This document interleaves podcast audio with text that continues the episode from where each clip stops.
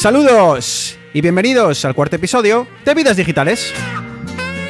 Un podcast donde tres amigos hablaremos de tecnología, de gadgets, de gaming, de Apple, de Android, de Windows, de Mac. Somos geeks y hablamos de lo que nos gusta.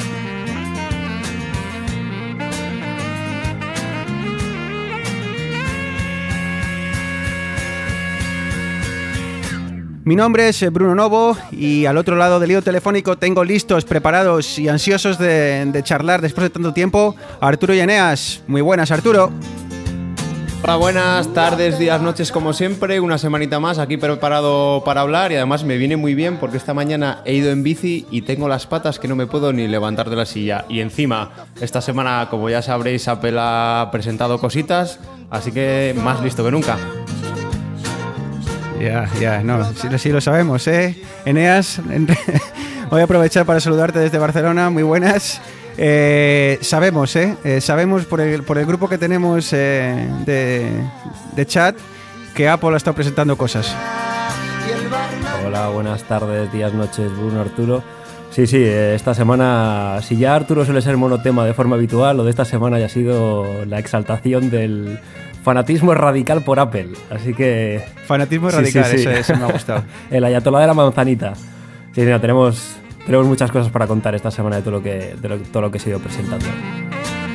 Por cierto, um, Arturo, que no, que no me había dado cuenta yo que la, que la Cultu que está ahí, ah, lo siento que habéis pinchado ¿eh? este fin de semana, pero, pero ojo que igual nos podríamos ver en la fase de ascenso. Dios no lo quiera. O sí, o sí porque la juguemos, también te lo digo. Eh, bueno, eh, nosotros la vamos a jugar. ¿eh? El Racing la va a jugar seguro. eh, y, y ya eso es matemático. Y, y primeros prácticamente también asegurado. Pero, pero no me gustaría vernos a partido a, a- a doble partido con la Cultu por, por el bien de, de- de vidas digitales. Si hay que firmar y subimos los dos, perfecto. Bueno, y tras presentar a los dos que más saben, como siempre, eh, Bruno Novo intentando poner un poco en orden todo esto, eh, poner, eh, relajar a Arturo, que está demasiado tenso con tanta, con tanta manzanita.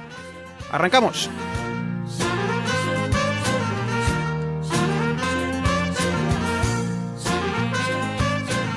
Pues nada, pues no sé cómo lo vamos a hacer hoy, chavales, porque, porque no tenemos cinco horas para grabar. Así que va a estar, va a estar la cosa complicada. Tenemos muchas cosas de las que hablar. eh, poco tiempo. Vamos a intentar ceñirnos a la hora. Y ha sido una semana, un par de semanitas, porque todo empezó, pues eh, ya hace a mediados de, de mes, cuando, cuando Apple, yo creo que por sorpresa, no sé si a vosotros también os pilló por sorpresa, empezaron a, presentar cosas con notas de prensa, con lanzamientos en la web. Eh, como digo, no sé si os pilló por sorpresa o era algo que, se esperaba. Sí, yo me, yo me acuerdo de estar el, creo que fue el lunes en el trabajo y de repente una noticia de Apple cierra la Apple Store de la web y demás, y eso es- normalmente suele ser eh, indicativo de que va a haber un lanzamiento, pero siempre es antes de una keynote, no un, no un lunes de comienzo de semana, justamente a dos semanas antes del- de, la, de la keynote que hubo, que hubo después. Y sí, sí, como tú dices, de forma totalmente unortodoxa, o sea, algo que no se había visto nunca en Apple, lanzamientos bastante fuera de, de lo que tenemos acostumbrado. Al final fue algo como la Semana Fantástica. Antes de- todo el mundo ya estaba hablando de la Keynote. Primero habían anunciado la WWDC, las fechas justo. Luego la gente está hablando de la Keynote y justo el lunes antes de la Keynote empiezan esta ronda de presentaciones. Además, todo muy Apple porque lo presentó eh, con tweets de Tim Cook dibujando en un iPad. Luego en ese iPad dibujó los AirPods. ¿sabes? O sea, todo un poquitín a la manera que lo, que lo hace Apple con, banta- con bastante estilo. Y luego además eh, presentó lunes, martes y miércoles, pero el jueves y el viernes nos esperábamos el AirPower, que ya hablaremos de él. Descanse y creo que el iPod Touch se barajó y al final no, no hubo nada de eso. Pero bueno, vamos a hablar de lo que sí y ya entraremos en lo que no otro día. Pues, eh, pues si queréis empezamos ya directamente con, con las principales presentaciones. Yo creo que, que hubo tres principales. También se, actualizaron los, los iMac, que bueno, luego si queréis lo comentamos un poco, pero yo creo que vamos a centrarnos hoy en el iPad Air, iPad Mini y en los AirPods. Así que yo creo que sin, más dilación vamos a, escuchar eh, un poquitín eh, cómo fue la presentación del, del iPad Air.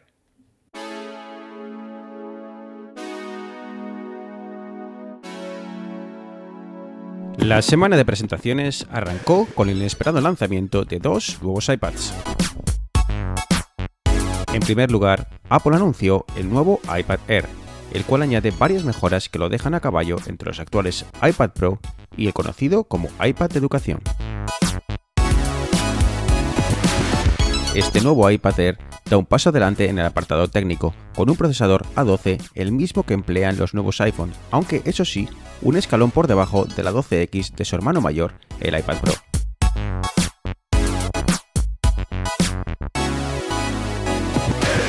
La pantalla también ha sido mejorada, incluyendo la tecnología True Tone o la tecnología de pantalla laminada, la cual reduce el espacio entre la propia pantalla y el cristal que la protege.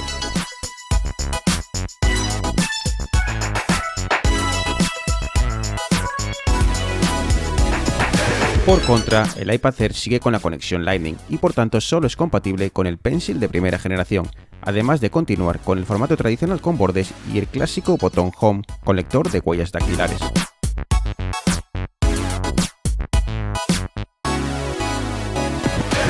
Con capacidades de 64 y 256 GB, los precios de los nuevos iPad arrancan en los 549 euros, a lo que habría que sumar los 100 del Apple Pencil o los 179 de la funda con teclado.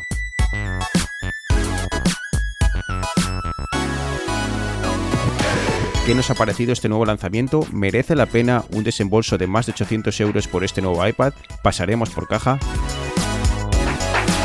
Muchas son las preguntas que deja en el aire el nuevo iPad Air.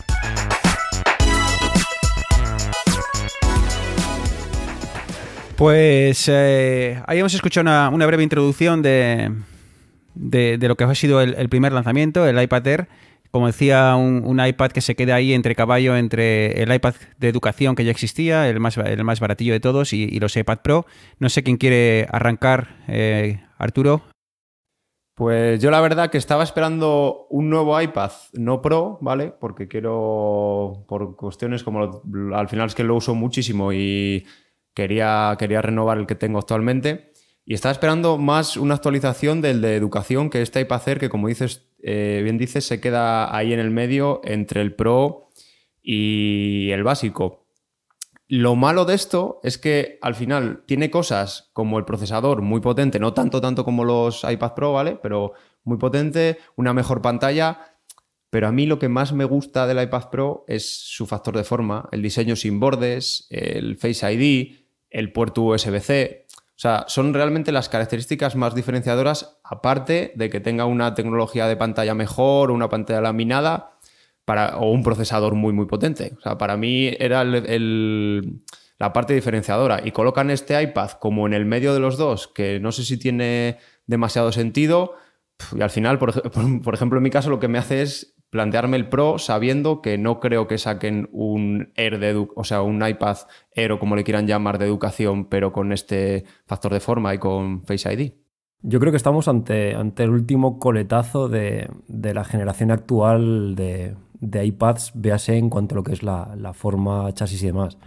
Porque ya han visto que el, que el Pro, tanto el tamaño grande como el, como el pequeño, eh, son muy, muy jugosos a nivel de, de gusto al usuario, por, por decirlo, tengo un tablet que realmente ya no tiene, ya no tiene marcos, que es más pequeño.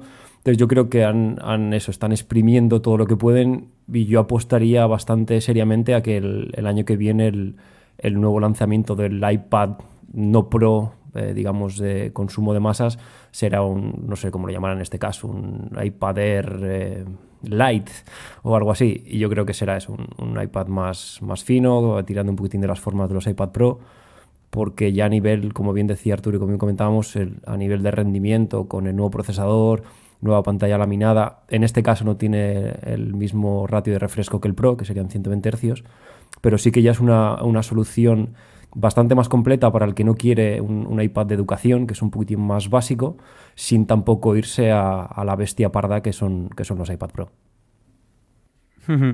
Y, creo que esto va a ser también muy, parecido a que comentemos luego en el iPad mini. Y esta sensación que tengo, ¿no? Que, mm, bueno, pues como, geeks, seguro que, estáis acostumbrados a que amigos y familiares os pregunten siempre eh, qué, dispositivo me compro, qué iPad me compro, qué, MacBook, qué ordenador, qué, bueno, ¿no? Siempre piden, siempre intentando echar un cable. Y, aquí Apple nos lo pone súper complicado. realmente eh, no sé, no sé exactamente qué recomendar. Quiero decir, ¿para quién va enfocado este, este iPad Air? Eh, para el usuario de a pie, eh, para un usuario de a pie, bueno, pues yo creo que con el iPad de educación te da, ¿no? más que de sobra. Para un usuario geek, nosotros somos usuarios geek, nos gastaríamos este dineral en, un, iPad que sabemos que tiene las horas contadas, porque ¿qué va a ser? El año que viene, cuando ya no aparece, cuando ya todos los iPads se refresquen y, sigan el iPad Pro, cuando todos los iPad dejen de, tener el, conector Lightning y pase a tener el USB-C, que es un estándar. Eh, y es que estamos hablando de 800 pavos, te quiero decir. Eh, porque claro, te compras este iPad para luego no comprarle el Apple Pencil, eh, te compras este iPad para luego no ponerle teclado, entonces ¿por qué no te quedas con el de educación?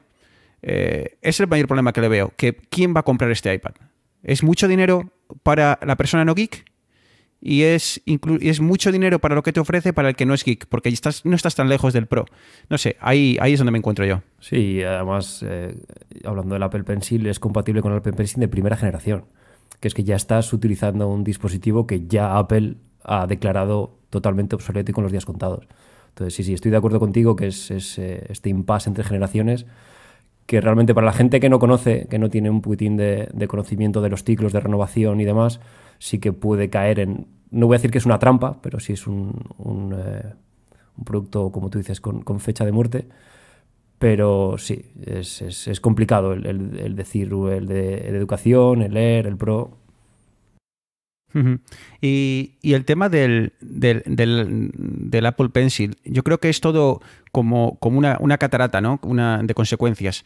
El, hecho de no querer de, no meter el Apple, Pencil de la segunda generación, el cual se carga de forma inalámbrica, eh, me imagino que lo hagan para reducir costes, ¿no? Entonces, al no poner la, carga inalámbrica del Pencil en el iPad para reducir costes, eh, obligas a eh, tener que meter el, iPod, el, Apple Pencil de primera generación. Y al meter el, Pencil de primera... Quizás, quizás creo que el, que el, tema del pencil es más porque como sigue teniendo el borde curvado, ¿vale? Con la manera de construirlo, el problema es que el pencil va pegado. Entonces no se puede físicamente, ¿vale? Sujetar el pencil redondo contra el borde de redondeado que tiene. Que tiene. Creo que técnica, o sea, tecnológicamente y por conexionado, eh, sí que es, realmente viable el. seguramente la, PCB del iPad Air será distinta de la PCB del iPad Pro. Ya tienes que andar haciendo rediseños internos. Sí, te quiero decir que es, todo, es todo, todo lleva, todo es una consecuencia, ¿no? Y al final, claro, al meter el Apple Pencil de primera generación, te obligas a meter un USB-C, eh, perdón, el, Lightning y, no meter el USB-C, que bueno, que si lo tienes, eh, en el futuro con nuevas iteraciones de, iOS, seguramente eh, le puedas dar uso. Y del iPad Air saltamos al, al iPad mini, que yo creo vamos a poder resumir como prácticamente un iPad Air en chiquitito.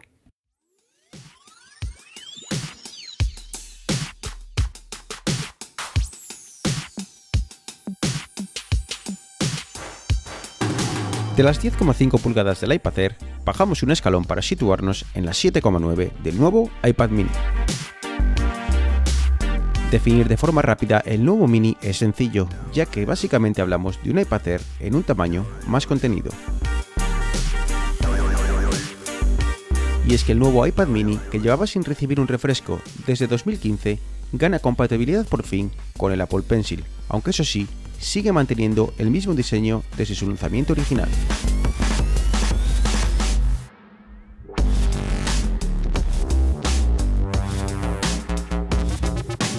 Aunque su cámara trasera apenas cambia, la frontal salta hasta los 7 megapíxeles, permitiendo así videollamadas en alta definición.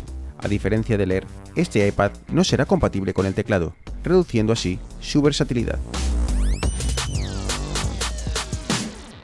De nuevo, la polémica estará en el precio, y es que los pequeños de la familia iPad arrancan en los 450 euros, a lo que habría que sumar los 100 del Apple Pencil para poder disfrutar así de las nuevas funcionalidades.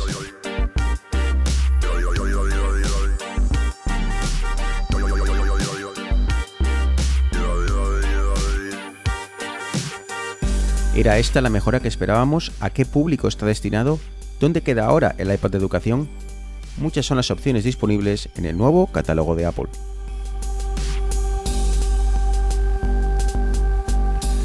Arturo, te dejamos que, que, expreses tu, tu, amor ferviente al iPad Air. Perdón, al iPad mini. No, la verdad es que yo siempre he dicho que el iPad mini no es un dispositivo que yo para mi día a día le veo sentido, que a lo mejor si tuviera uno y dentro al mes te diría, no puedo vivir sin él y mucho mejor que el otro. Pero sí que lo veo más diferenciado, lo que hablábamos antes de leer. A leer no le veo mucho sentido por dónde se encaja, en la gama que se encaja. Pero si algo tiene Apple es que piensa las cosas. Eh, yo creo que le da una pensada más que el resto para no decir, mira, saco una gama súper grande, sino saco tres cosas, pero tres cosas que tengan su uso y bien diferenciado. Y al final el iPad mini eh, le han hecho una subida muy, muy grande de potencia. Además, hacía mucho que no, que no se actualizaba y yo creo que parte de la clave de este iPad mini, que se comentó que se iba a sacar un iPod Touch en plan muy enfocado a videojuegos y consumo de contenido, pero a lo mejor ese iPad Touch es este iPad mini. Yo creo que por ahí le ha puesto, ha puesto a Apple toda la carne el asador para al más pequeño de la familia pues darle toda, toda la potencia que tienen los dispositivos mayores. Sí, además el, el iPad mini estaba prácticamente abandonado a la actualización, creo que ya no llevaba como tres años sin actualizarse o algo así. Y a mí personalmente es un, es un dispositivo que sí que me atrae bastante por el hecho de, de tenerlo en casa como una pantalla secundaria. Eh, tengo mi ordenador con mi pantalla grande y demás, pero cuando estoy viendo la tele o estoy, estoy en el sofá cenando o algo así, me apetece una pantalla un poco más grande que, que el teléfono para no sé, consultar, mientras estoy viendo una película, una serie, consultar algo, tener un poquitín más de, de, dispositivo para poder, poder enredar con él. Pero el problema que he tenido yo con, con, el, iPad de, el iPad mini de esta generación es lo que hablábamos antes, que es un dispositivo que está predestinado a, en un año morir para, para, recibir una nueva actualización más, más, eh, más conforme con lo que hablamos siempre que tenía que ser un tablet. Eh, marcos minimalistas y, y más pantalla que, otra cosa. Claro, porque volvemos al mismo tema, ¿no? Eh, estamos hablando de un iPad que empieza en los 450 euros. Entonces, ¿a quién recomendamos este iPad? Eh, quién, o sea, ¿por qué este sí y el iPad de educación no? Te quiero decir, al fin y al cabo, eh, bueno, sí, este tiene más potencia, pero bueno, para, para, el usuario de a pie prácticamente le va, a, le va a dar igual uno que otro en cuanto a, potencia. Apple Pencil los dos, eh, ¿Cómo justificamos esta compra? Pues eh, ahí es donde ahí donde estoy. No sabría quién recomendárselo, la verdad. A no ser de que alguien dijese que no, por algún motivo necesito específicamente una pantalla un, poquillo más pequeña. Pero me, pilla ahí. Y el hecho de que, eh, de nuevo, no tenga teclado, para mí le, corta las alas de cara a, recomendarlo a, un usuario un poquitín más pro, un poquitín más profesional. de nuevo, no sé, se me queda ahí entre dos aguas y, y de nuevo no sé, no sé cómo, cómo encajarlo. Es que son casi 150 euros más que el iPad de educación. Además, el iPad de educación ahora está, hay muy buenas ofertas, ¿vale? Como ya es un dispositivo que lleva mucho tiempo, lo puedes encontrar por menos precio del que lo vende Apple. Y es que son 150 euros para un usuario que no es muy pro, ¿vale? Para un usuario de andar por casa, es que, vamos, esa diferencia por más pantalla encima se me hace muchísima. Sí, pero bueno, ya tienes un procesador dos generaciones atrás. Eh, la tecnología de la pantalla en el iPad mini es bastante mejor que la, que la pantalla del de, la educación. Pero el público objetivo de este iPad, Eneas, eh, no sabe lo que es una generación de un procesador y no entiende la pantalla. Y no va a hacer tareas súper complicadas. Y si, le, si dentro de dos años o tres años iOS le maneja iOS con un poco de lag, es que le va a dar no, igual. Sí, eso, eso está claro, está claro. Yo creo que es obvio que el, el iPad eh, normal es para, para cualquier persona que quiera tener un tablet sin importarle más rápido, más, más despacio, más nuevo, más viejo. Eh, luego ya está claro que en cuanto ya la gente empiece a pedir, oye, no, es que es que mira, que es que quiero editar alguna foto de vez en cuando, o no, mira, que es que quiero llevármelo de viaje para... Ahí es cuando ya creo que se podría empezar a pensar en, en modelos de un poquitín gama más alta. Hmm, porque estoy echando un vistazo a la web de Apple ya para, para, para liquidar este tema. Por ejemplo, para que os hagáis una idea, el iPad, el que llamamos educación, que es este iPad que de, de tamaño de, si no me equivoco, 9,7 pulgadas, eh, está en 349, que me parece un precio buenísimo, es el iPad que tengo yo. Y bueno, como geek siempre le sacas, le sacas pegas, pero para un usuario, como digo, de a pie, es un iPad que está, es más que de sobra para, el día a día. Está en 349. En 449, 100 euros más, está el iPad mini. Que ya me diréis, no sé, no, no, no, acabo de justificar uno sobre el otro. Y luego de, los 449 saltamos a 549 para el iPad Air, 879 para el iPad Pro de 11 pulgadas y 1099, que eso ya es una locura para el iPad de 12,9, ¿no? Pero ya os digo, 349, 449, 549, a lo que hay que añadir eh, los, eh, los, los, ratones, perdón, los eh, Apple Pencil y el, y el teclado en el, caso del iPad Air, me parece demasiado dinero. Me parece demasiado dinero para una para, para el público al que va dirigido y para una generación que sabemos que, como decía Neas, eh, tiene fecha de caducidad. Vista, o sea, ahora que comentas la tabla de precios, es que me parece, viendo esa tabla de precios, me parece el Air caro y me parece mucha mejor inversión el Pro, aunque es que son 300 euros más, pero joder, el factor de forma, el USB-C, el procesador es algo mejor, la calidad de pantalla es mejor, el refresco, compatible con el Apple Pencil de segunda generación. Es que, de verdad, me parece mucho, mucho peor el iPad Air. No, estoy totalmente de acuerdo. Para un usuario geek, si me preguntas y me dice, me, pregunta Eneas ahora, ¿cuál me compro? Te digo, mira, tío, si, ahora, si no te puedes permitir 8,79 ahora, espera un par de meses. O espera a la nuevo lanzamiento en octubre para que el actual iPad Pro eh, caiga un poco de precio. Pero es que no encuentro la justificación de recomendarle, cómprate este iPad Air, que sí que está muy potente, pero bueno, eh, olvídate de desbloquearlo con la, con la, con la cara, con, eh, sigue usando la huella dactilar, sigue usando el Apple Pencil anterior, sigue usando el conector anterior, no sé. como dice Arturo, Apple es más listo que nosotros, pero a mí, si ahora alguien me pregunta, no sabría cuál recomendar. Y tras las dos iPad, yo creo que ahora saltamos a el producto que muchos coinciden en el que puede ser el último producto en el que Apple eh, realmente eh, revolucionó el mercado y no es otro que los AirPods de segunda generación.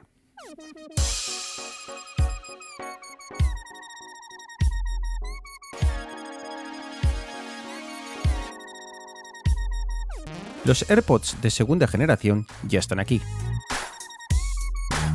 Los auriculares con los que Apple revolucionó el mercado en diciembre de 2016 vuelven a copar las portadas tras la actualización del pasado día 21.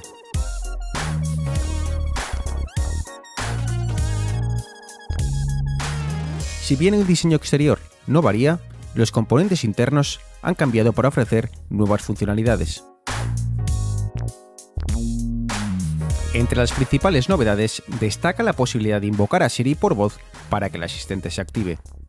La sincronización con los dispositivos mejora gracias al nuevo chip W1 y además Apple lanza una nueva funda con carga inalámbrica compatible con la primera versión de los auriculares. El precio de la nueva generación no cambia, 179 euros, a lo que habría que añadir 50 si queremos que nuestra funda sea inalámbrica. Total 229 euros. Si tienes la primera versión y te interesa la carga inalámbrica, el capricho te va a salir un poco caro. El nuevo estuche adquirido por separado costará 89 euros. ¿Conseguirá esta versión ser el superventas que fueron los originales?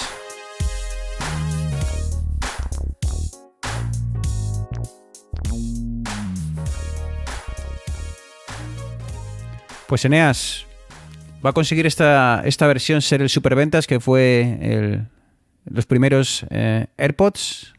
Sí, a ver, eh, yo creo que Apple ha seguido la, idea de si no está roto no lo arregles. Eh, los AirPods de primera generación han sido un éxito de ventas abrumador.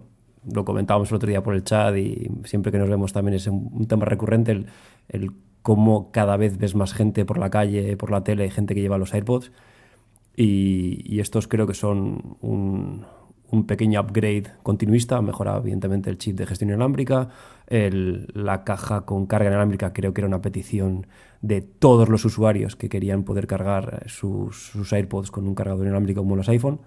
Y como digo, eh, más o menos mantienen la misma forma, mismas prestaciones. Sí que han mejorado un poquitín el tema de Siri y demás, pero if ain't broke, don't fix it. Entonces creo que volver a petarlo otra vez y creo que tenemos AirPods, AirPods perdón, para, para rato. A ver, yo cuando lo presentaron sí que me quedé primero un poco frío, ¿vale? Porque hablaban de un chip A1, un tal chip A1 que mejoraba el anterior. De hecho, como curiosidad, cada uno de, o sea, tiene dos chips, uno por cada, por cada auricular y tienen cada uno la potencia de un iPhone 4, o sea, que mirar lo que, lo que están instalando ya ya en las orejas. Pero mi, bueno, mi problema o la pega que les pongo yo a los AirPods eh, era la primera que no podía de un mismo, por ejemplo, yo tengo el iPad, estoy en un avión con mi novia y quiero ver una película de los y escuchar los dos, cada uno con nuestros AirPods, y no se podía, no sé si se puede ya, ¿vale? Pero lo que sí, el chip H1 tiene Bluetooth 5.0 que tecnológicamente, ¿vale? Sí permitiría escuchar con un AirPod de, de una misma fuente con dos. Pero algo que no tiene, y no, no sé si lo tendrá, ¿vale? Porque el gasto de batería, el consumo de batería de tecnología es mucho, es Wi-Fi, ¿vale? Porque yo tengo un problema que si te acerca, bueno, yo y todo el mundo que tenga unos AirPods, si te alejas mucho de la fuente, te quedas sin, sin el alcance del Bluetooth, ¿vale? Y, y se te corta. Eso sí que he escuchado, ¿vale? En las reviews, porque primero me quedé un poco frío, como os comento, pero luego en las reviews estuve, estuve leyendo varias y decían que sí que el chip H1 controla mejor la energía y, el, y, capta mejor las señales, me imagino, de, Bluetooth y es capaz de, llegar más lejos, ¿vale? tiene más alcance. Luego, como comentaba Eneas, eh, Siri es mucho más rápida, ¿vale? Porque ya se procesa en el propio, en el propio auricular, no tiene que conectar siempre con tu con tu teléfono y además el Oye Siri también lo gestiona el propio auricular. Y también he escuchado, no de todo el mundo, ¿vale? Algunos dicen que sí, otros que no, que se mejora el audio. Pero simplemente dicen que es gente que tenía la generación anterior y que se iba degradando con el tiempo, ¿vale? Porque le entra suciedad y demás, y la calidad de audio había empeorado.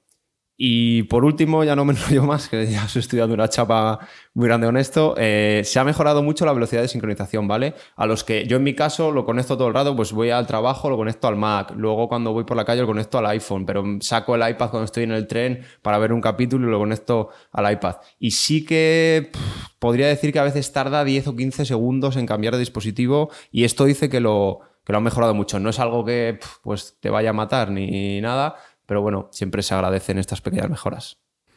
Sí, y como, como recordarán los que escucharan el, una de las eh, últimas maquetas que hicimos, en la, cual recordamos, eh, recomendábamos eh, varios productos de cara a, las fechas navideñas,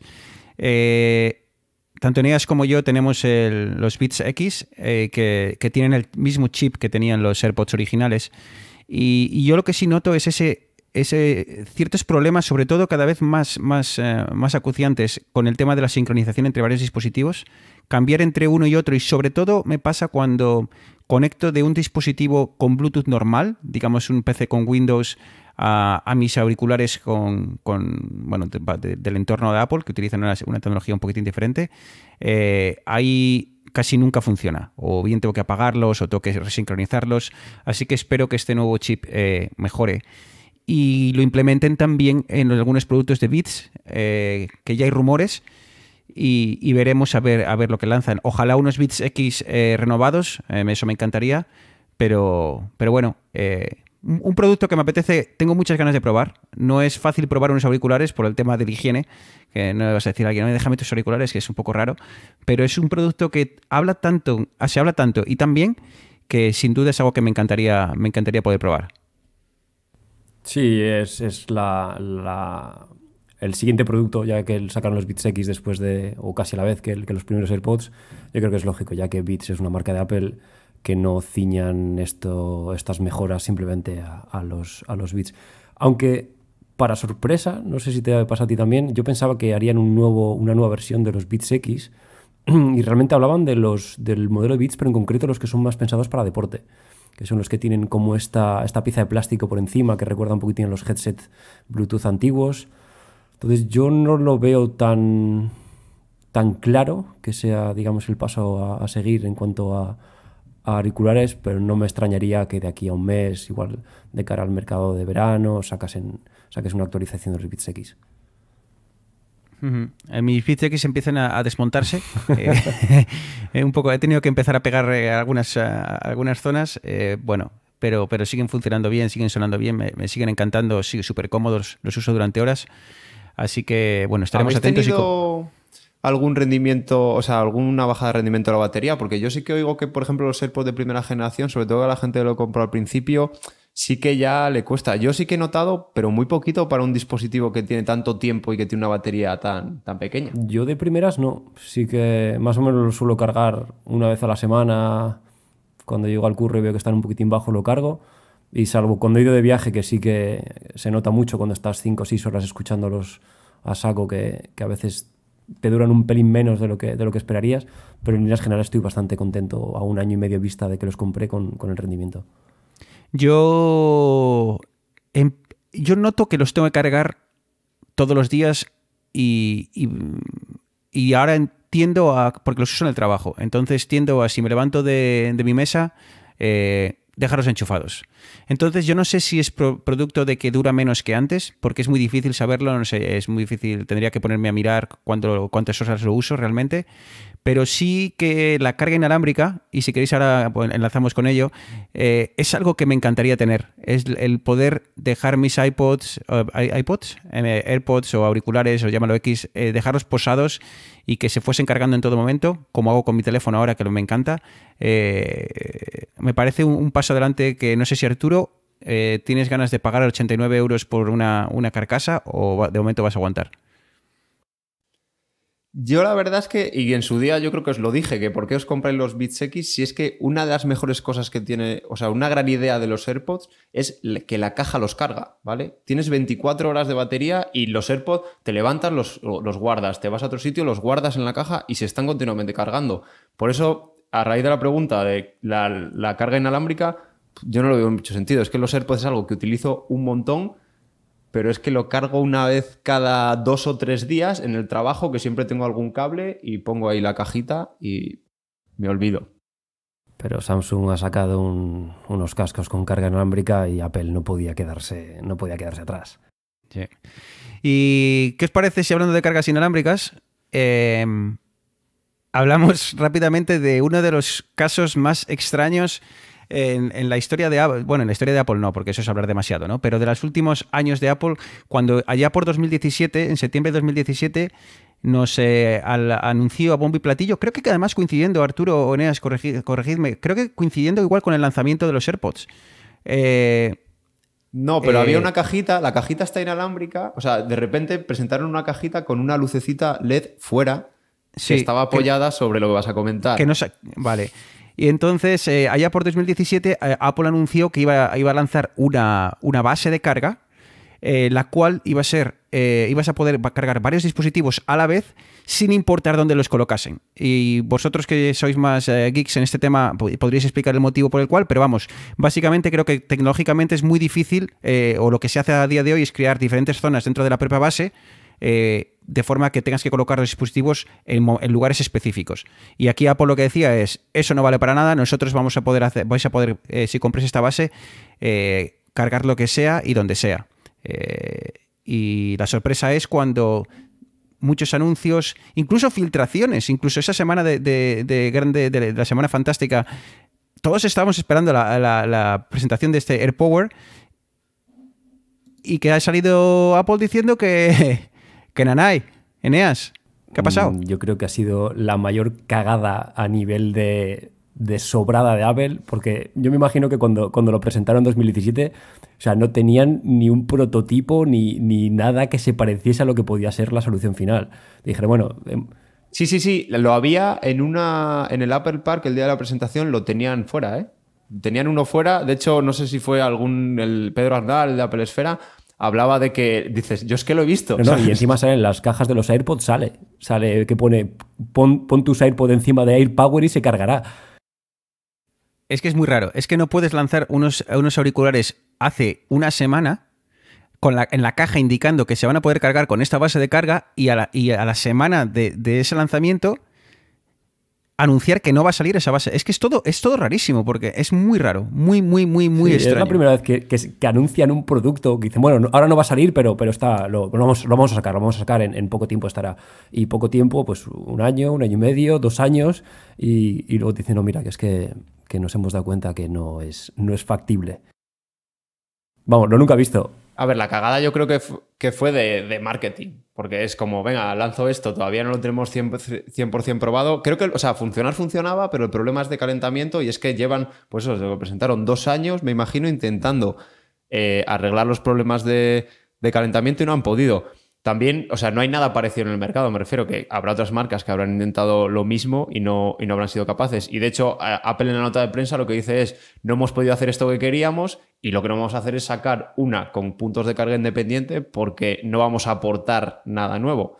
Con lo cual, pues sí, es una cagada y es como una baja de pantalones muy grande, pero no sé, el otro día os lo decía, digo, imagínate que la sacan y empiezan a explotar las alfombras de carga o los dispositivos que pones en ella.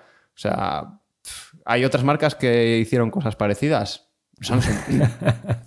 Y bueno, baja de pantalones que no ha sido la única esta semana, que también Apple ha salido públicamente a reconocer que los teclados de segunda generación Butterfly, los que llevan los nuevos MacBook, pues que sí, que, que dan problemas. Pero no ha dado soluciones. Ha dicho, sí, sí, reconocemos que tenemos un problema con los teclados, pero bueno, pues, pues ya veréis cómo, cómo lo arregláis. No lo, no lo uséis mucho. Usarlo flojo. U- u- u- usad un externo. ¿eh?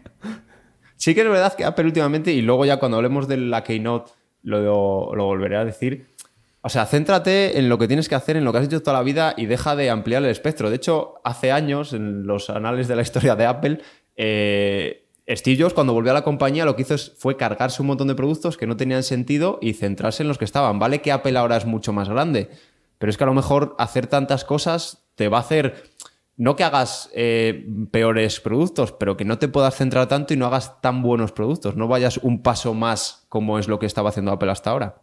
Sí, y simplemente como, como el último apunte de este, de este trending, el, el querer hacer portátiles finos, poder hacer el dispositivo más delgado. Claro, luego metes un i7 9900 y lo pones a renderizar un vídeo y tienes una estufa de, de 130 vatios en las rodillas, que, que, es, que no hay forma de refrigerarlo. Entonces, volver un poquitín a cosas, yo con el cosas razonables. i7, la verdad es que la verdad es que yo con el i7 sí que sí que se calientaba. O sea, sí que los ventiladores se, encienden bastante en el portátil. Es nuevo y los, los ventiladores se, se encienden dando un poco pie a que el de base lleva un i5, pero es que a lo mejor no tiene poder para, para refrigerar un i7.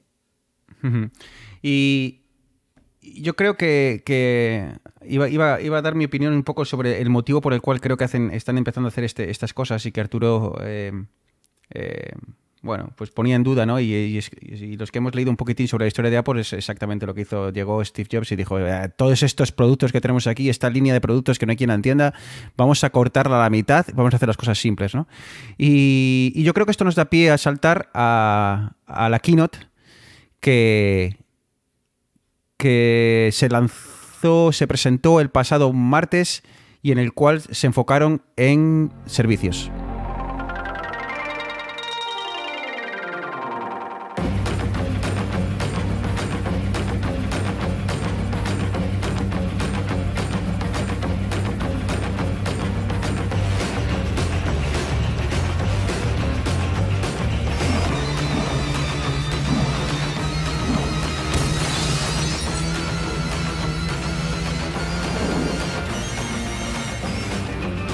Y precisamente si hay un culpable de que de que vayamos una semana tarde en, en- nuestro ciclo de, lanzamiento de, capítulos, es precisamente esta, esta keynote que llevaba anunciada y, muy esperada durante, durante semanas. ¿no?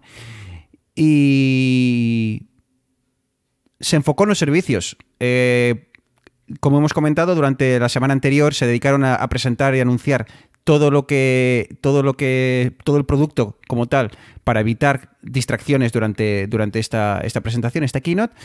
Y chicos, no sé cómo la visteis vosotros. Servicios, servicios, servicios y más servicios. Parece que, que el, número de iPhones que hay vendidos, el número de dispositivos que hay vendidos ya ha llegado a un tope en el que esto no, da más de sí y Apple ha dicho, si quiero seguir contentando a los inversores, si quiero seguir haciendo dinero, voy a tener que expandir y, enfocarme en, los servicios. Sí, como empezando un poco por el, la keynote, fue, en general fue algo atípico, ¿vale? O sea, Apple tiene servicios, pero no es el foco, eh, o sea, el foco de la empresa no son esos servicios. Entonces, yo luego he oído opiniones y decían que el día que Disney presente su servicio de streaming hará algo totalmente diferente, ¿vale? Yo creo que fue una keynote un poco parada, invitaron a mucha gente famosa, pero eso meter tanta gente en el escenario y tanta gente que va saliendo, aunque no salían todos a la vez, pero sale uno, sale otro, hizo que a ratos iba muy atropellado, a ratos iba demasiado lento. Como Keynote fue, no fue de las que nos tienen acostumbradas Apple de oh, presentan esto y con el ritmo y van poco a poco y se dejan cosas para el final. No, fue todo como lanzando muchas cosas, no sé, fue un poco caótica, la verdad. Sí que hubo una cosa muy curiosa que fue al principio, que el streaming, por lo menos en la web, yo creo en las aplicaciones no, pero en la web empezó un día antes, ¿vale? Y empezaron a proyectar chorradas, a poner músicas, a hacer pruebas, a simular llamadas de gente que iba a aparecer, ponían la ruta de Apple Maps llegando hacia el, hacia el lugar donde era. Y sí que dio, de hecho yo creo que hubo gente que estuvo las 24 horas, macho, allí colgado mirando lo que había, porque luego leías Twitter y todo el mundo decía, ah, pues mira, pusieron esto y todo el mundo poniendo capturas de chorradas que, que salían. Pero bueno, por lo que hace Apple, consigue que hablen de ella incluso 24 horas antes de que empiece. Bajo mi punto de vista, mucho ruido y pocas nueces si no vives en Estados Unidos. Es decir, me pareció muy light, o sea, no, como dice Arturo, no tenía la chispa que suelen tener las keynote de Apple, que, aunque te presenten algo que sabes que va a salir, es como, wow, hostia, mira, el, nuevo iPhone o, el nuevo MacBook, tal.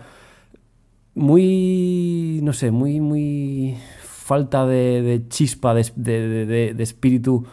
Y luego lo que digo, si no vives en Estados Unidos, nos va a tocar un mojón, porque básicamente hay uno, uno o dos servicios que vamos a poder catar en Europa. Eh, pero es que yo creo que estamos apuntando mal el, tiro. Y, esta aquí no, estaba enfocada para nosotros, los geeks. Eh, yo creo que el motivo por el cual había tanto famoseo era porque había que hacer de esto un servicio, no, un servicio, no una presentación no para geeks, sino para, para todo el público en general, ¿no? Y, qué mejor, sobre todo aquí en, Norteamérica, que traer a, los famosos en lo que todo el mundo mm, bueno, pues como que sigue, quiere, que están de moda y demás. Cuando salió Oprah se vino abajo el, coliseo, vamos. Claro, eh, claro, Ah, yo la sensación que, tengo, y ahora, ahora desgranaremos los servicios, es que Apple ha dicho, tengo cash y voy a empezar a usarlo. ¿Cuánto me cuesta traer a esta gente aquí? Me da igual. La traigo y de esto se va a hablar, porque claro, tú ahora quieres ver la prensa en, Norteamérica y durante la semana anterior, por las presentaciones, y la semana posterior a la, presentación, eh, se ha estado hablando, pero no solo en el, apartado geek. Eh, claro, la gente hablaba de eso, porque a la gente le gusta Ofra, le gusta, el, Jason eh, Momoa, le gusta, te quiero decir, eh, Spielberg. ¿Sabes? Entonces, esto ha, llegado mucho más allá del público geek y creo que es el objetivo de Apple, porque ahora ya ha dicho, esto tiene que llegar a más allá de, los, fanboys y los que les gustan nuestros dispositivos. Así que empezamos, chicos, por el primer eh, servicio que presentaron, Apple News que como dice Eneas, lamentablemente no vais a poder ver en, Europa. A mí me da una rabia cuando veo a Bruno mandarnos capturas de Apple News que en Canadá ya se, se puede ver. A ver, me parece un servicio súper bueno, ¿vale? Y de hecho... Eh, eh, Arturo, ¿te, importa simplemente describir brevemente eh, de qué va el, servicio para, para, los que no hayan seguido la presentación? Sí, eh, hay dos partes, ¿vale? Apple News y Apple News Plus. La parte de News solo, sin Plus, es gratuita y al final es un agregador de, contenido, o sea, de noticias, ¿vale? De diferentes, pues tienen un montón de periódicos y demás. Eh, lo que pasa es que, primero, que solo está disponible en Estados Unidos y Canadá de momento, creo que es porque, por ejemplo, en Europa eh, no se puede creo que no se puede poner contenido de terceros si, si no si no pones una monetización y les das algo o así. Sí, eso, me recuerda al tema de, Google News, ¿no? Que en, Europa se tuvo que parar porque, porque la legislación no permitía reportar artículos sin eh, pagar al, autor al autor, al periódico, a, la revista en, cuestión. Sí, y bueno, ahí vas agregando fuentes, ¿vale? De las que, de las que quieras, y luego te hace, pues en la portada te lo organiza bien, te recomienda te recomienda medios que te podrían interesar, te destaca las noticias que te, te podrían interesar y luego ya está la parte de News Plus, que ya es suscripción, ¿vale? Que ya tiene eh, un precio y es revistas, básicamente, ¿no? Porque las noticias no hay, son más, más bien revistas, ¿vale? Con contenido. Lo bueno de Apple News, que es compatible con iOS, ¿vale? Tanto en iPhone como en iPad, eh, Apple TV, y bueno, Apple TV no estoy seguro, la verdad. No, y, Apple TV no. Y MacOS, ¿vale? En MacOS también tiene una aplicación, entonces puedes tener las tres, todo sincronizado, ¿vale?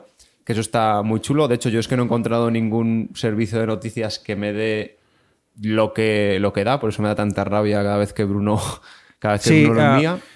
Eh, básicamente, cómo funciona es que tú puedes elegir una serie de. Por gustos, eliges, cuando lo abres la primera vez, eliges que, por gustos que, de qué es las cosas que te, que te molan.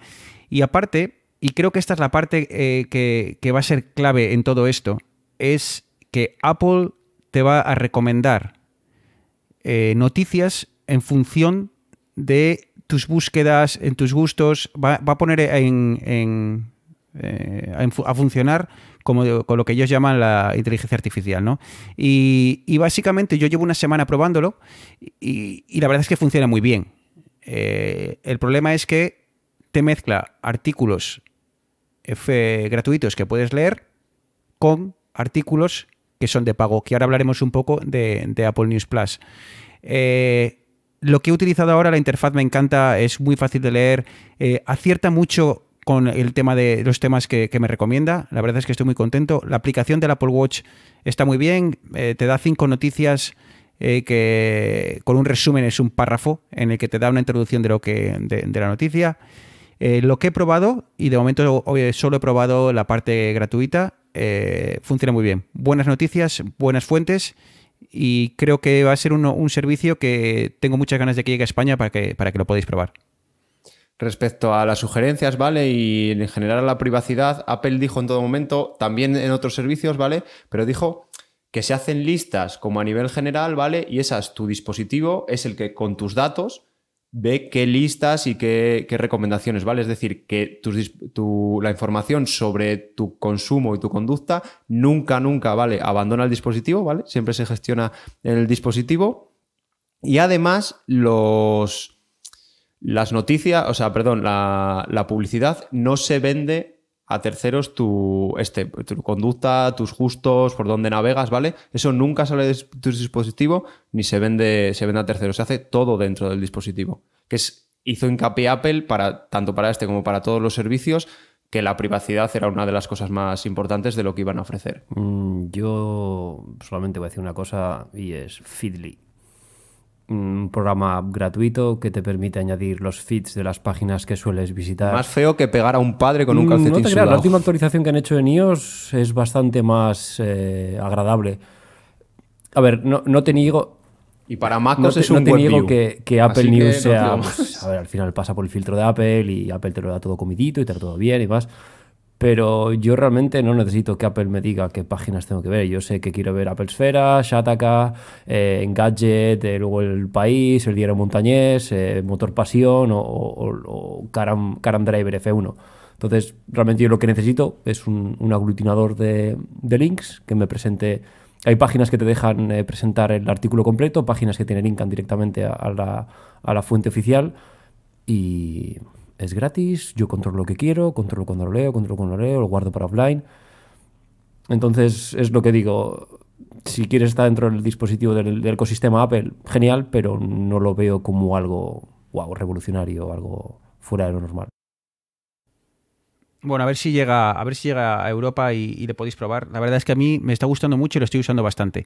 Si algo no me gusta es que no se puede eh, descargar las noticias en el teléfono para luego leerlas sin, sin conexión. Eso es algo que no me gusta, es algo que me pone que eh, mis viajes en, metro eh, son ese ratito que tengo para consultar cómo va, cómo va todo y me gustaría que, no tener esa necesidad de, estar conectado a Internet. Eh, muy brevemente, Arturo comentó Apple News Plus. Básicamente, Apple compró hace unos, unos, meses uno de los mayores servicios de, revistas en, en, Estados Unidos y lo que hacen es básicamente con una suscripción de 10 dólares, en Canadá son 13 creo, em, te da acceso a una serie de, revistas. Eh, decían, creo que dijeron, primero se calentaron, se confundió, dijeron 3.000. Luego dijo, no, no, 3.000, no 3.000, no, son 300. Eh, y aquí es donde yo os hago una pregunta. Apple News sin news. Apple Noticias sin noticias. Quiero decir, si a mí este servicio de Apple News extra lo que me haces es suscripción a la prensa y a los principales medios eh, digitales, eso sí lo llamaría news, pero eh, recetas de cocina y Men's Health, eh, bueno, pues no sé, lo decían, si te suscribes a todo esto te costaría, no sé qué cantidad dijeron, 30 mil dólares al año, pero nosotros te lo damos por 10 dólares al mes. A ver, alma cándida. ¿Quién se va a suscribir a todas las revistas que existen? A 300 revistas. Nadie se suscribe a 30 revistas. ¿Vale? Entonces, eh, esa parte eh, no, me, no, me, ha convencido absolutamente nada. Sí que dan eh, acceso en Canadá al, Toronto Star, que es un periódico, bueno, está, está bastante bien. Y en, creo que dan al. ¿Cuál es el, Washington Post o el, New York Times? Creo que es el. Vale, eh, que son los únicos dos eh, eh, medios, medios escritos de, prensa que, van a estar en el servicio. Esa es la parte que menos me ha gustado y que si bien los 10 dólares se pueden compartir con toda la familia, lo siento, pero no, voy, no, no voy a pasar por Eso te lo venden en, la presentación, más salió cuando decía, bueno, he estado, he estado leyendo noticias sobre mi próximo viaje a Costa Rica y de repente le salía un artículo de Marie Claire y le decía, bueno, yo normalmente no leería Marie Claire, pero como hay un anuncio sobre Costa Rica, un, artículo, pues voy a leer. Yo creo que, lo que intentan también es, hacerte eso, el, decir, bueno, no, no vas a leerte todo, pero seguramente podemos sacarte un artículo de aquí, un artículo de allá, para que al final tú tengas la sensación de que estás realmente leyendo artículos y contenido de muchas fuentes distintas, aunque no de primeras no te suscribirías a ese, a ese servicio. Sí, y otra cosa que va a ser muy eh, la clave de, este servicio, creo, es que Apple ha lanzado un, formato el cual es muy vistoso en, revista, en revista, perdón, en, el teléfono, y va a ser tan, un poco, y va a ser diferente al clásico PDF. Eh, veremos cuántas revistas siguen este, este formato, cuántas van a hacer el esfuerzo de cada publicación adaptarla para eh, que cumpla el, formato que acaba de lanzar Apple o se van a ceñir al, PDF. Eso para mí también será clave y, va a ser un gran diferenciador entre este Apple eh, Plus o News Plus y el resto de agregadores de, revistas. Y saltamos entonces de revistas de noticias eh, pasamos a una de las grandes sorpresas que yo creo que absolutamente nadie se esperaba y fue Apple Card. Básicamente una tarjeta de crédito y esto se viene rumoreando desde hace meses y meses cuando Apple empezó a, lanzar eh, Apple Pay y demás. Había quien decía, pues ya veréis cómo con el tiempo acaba eh, convirtiéndose en una fintech, en una... En, a ofrecer servicios bancarios. Y llegó el día. Apple lanza su propia tarjeta de crédito, obviamente eh, solo en, Estados Unidos y con varias, eh, con varias ventajas, sobre todo en el tema del cashback. Sí, yo cuando, cuando anunciaron eh, el Apple, Apple Car, lo primero que me vino a la cabeza fue, vale, Apple tiene dinero para enterrarnos vivos y ha decidido empezar a sacar el rendimiento. Y Apple es el que te va a dar el crédito y Apple es el que te lo va a cobrar.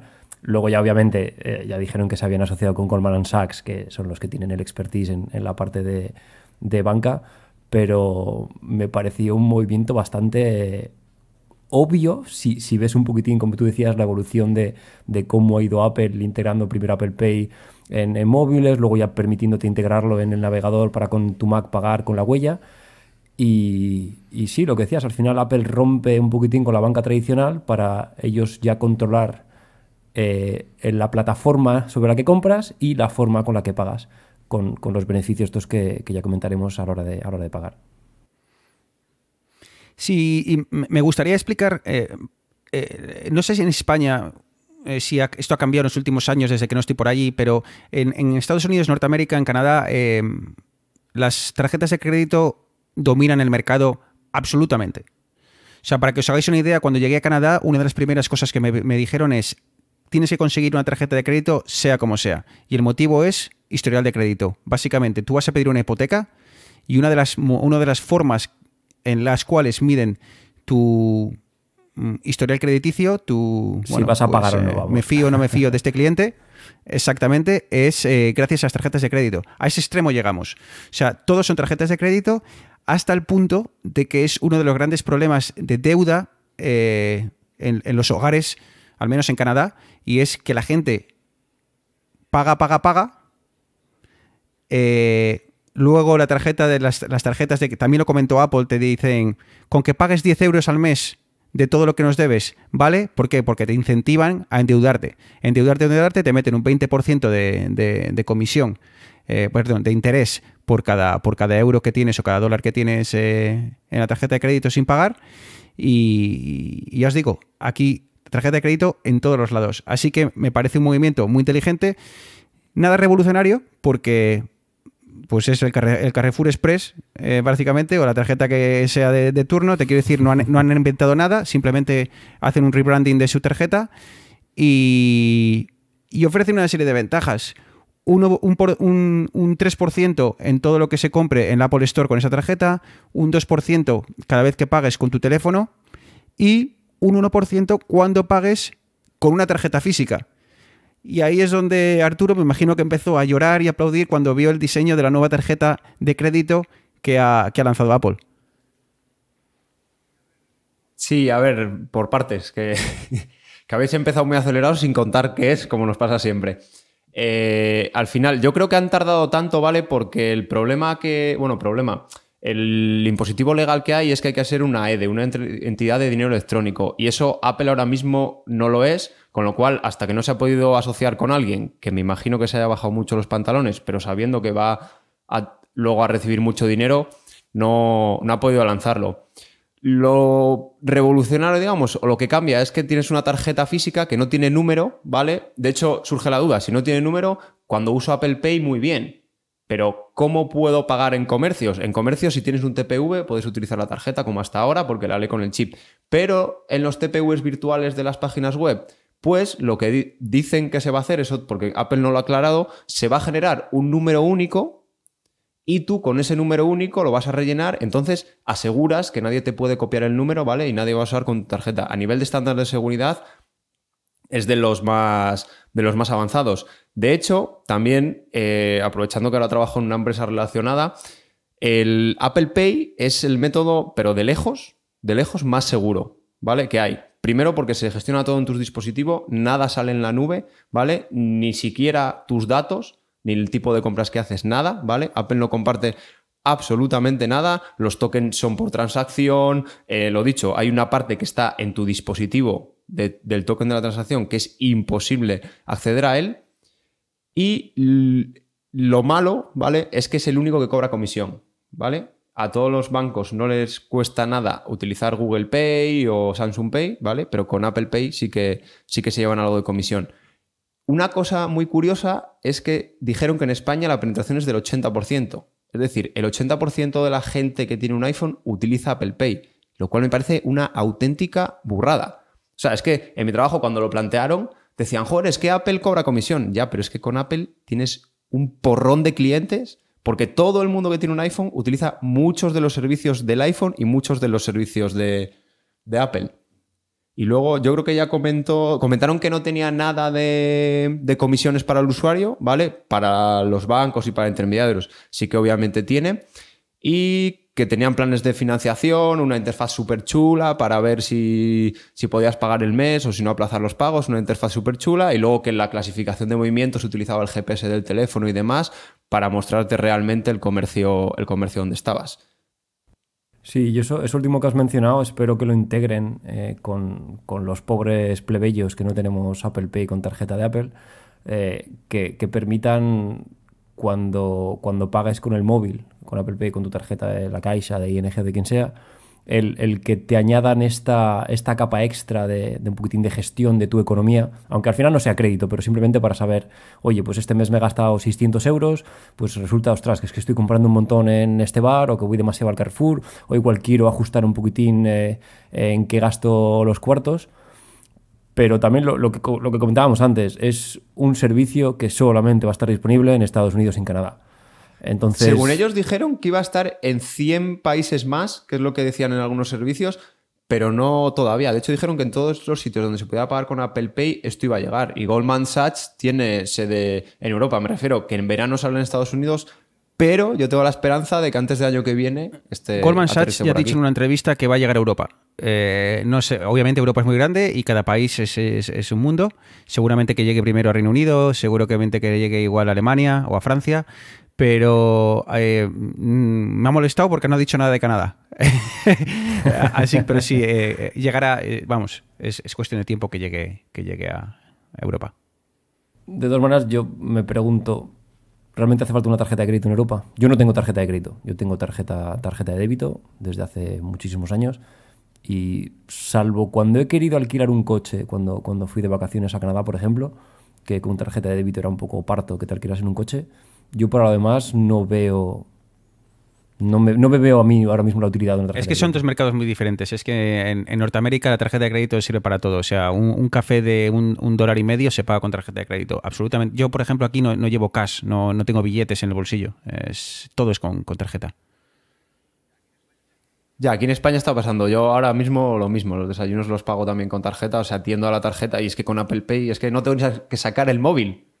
Claro, cojo con el, tarjeta de débito. Estamos hablando de tarjeta de débito. Ah, bueno, sí, pero por ejemplo, la tarjeta de crédito Eneas yo sí que la uso eh, para alquileres de coches que te hacen una fianza, ¿vale? Porque la retención de un cargo, muchas veces las tarjetas de débito, por seguridad obviamente, tienen una retención, porque en cuanto te lo quitan, ya te lo quitan de la cuenta y ya no es dinero tuyo. En las de crédito, como te lo van a cobrar a final de mes, pueden hacerte retenciones de 1.300 euros a veces que te cobran por los, o sea, por los seguros de los alquileres de los coches y con eso lo puedes. Es que el motivo por el cual se utiliza tanto la tarjeta de crédito es básicamente por las, por las ventajas que te dan, ¿no? Eh, bien puntos para viajes, bien puntos para.